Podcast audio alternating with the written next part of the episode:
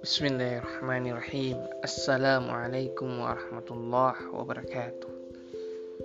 Kajian online Ramadan yang saya hormati di mana pun berada Mudah-mudahan Allah selalu melimpahkan barokah karunia nikmat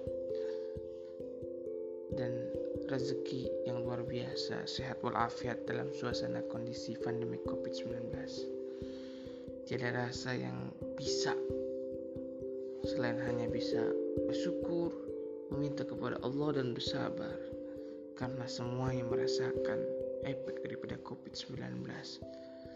Ini musuh besar kita bersama, maka kita lalui bersama hanya berserahkan kepada Allah dan bersabar sambil ikhtiar.